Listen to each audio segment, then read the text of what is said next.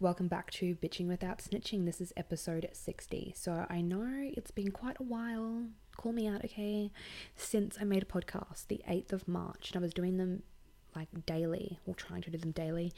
And then I just kind of went, boop, I don't know what happened, okay? I don't know what happened, leave me alone.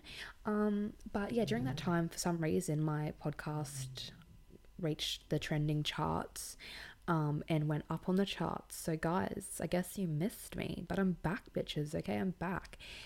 And it's mainly because of this lockdown. This lockdown was like, made me like, wow, it's quite nostalgic because my first ever podcast for Bitching Without Snitching was based on the first lockdown. So, here I am again, being like, fuck, hey guys, this microphone is the only company I have during this lockdown. So, I'm sure, you know, there's a lot of people out there finding it a bit difficult. Remember to ask your friends, check in with your friends, see if they're okay during ISO, during lockdown, and just be there. Just message them, send them funny memes. Memes really do help.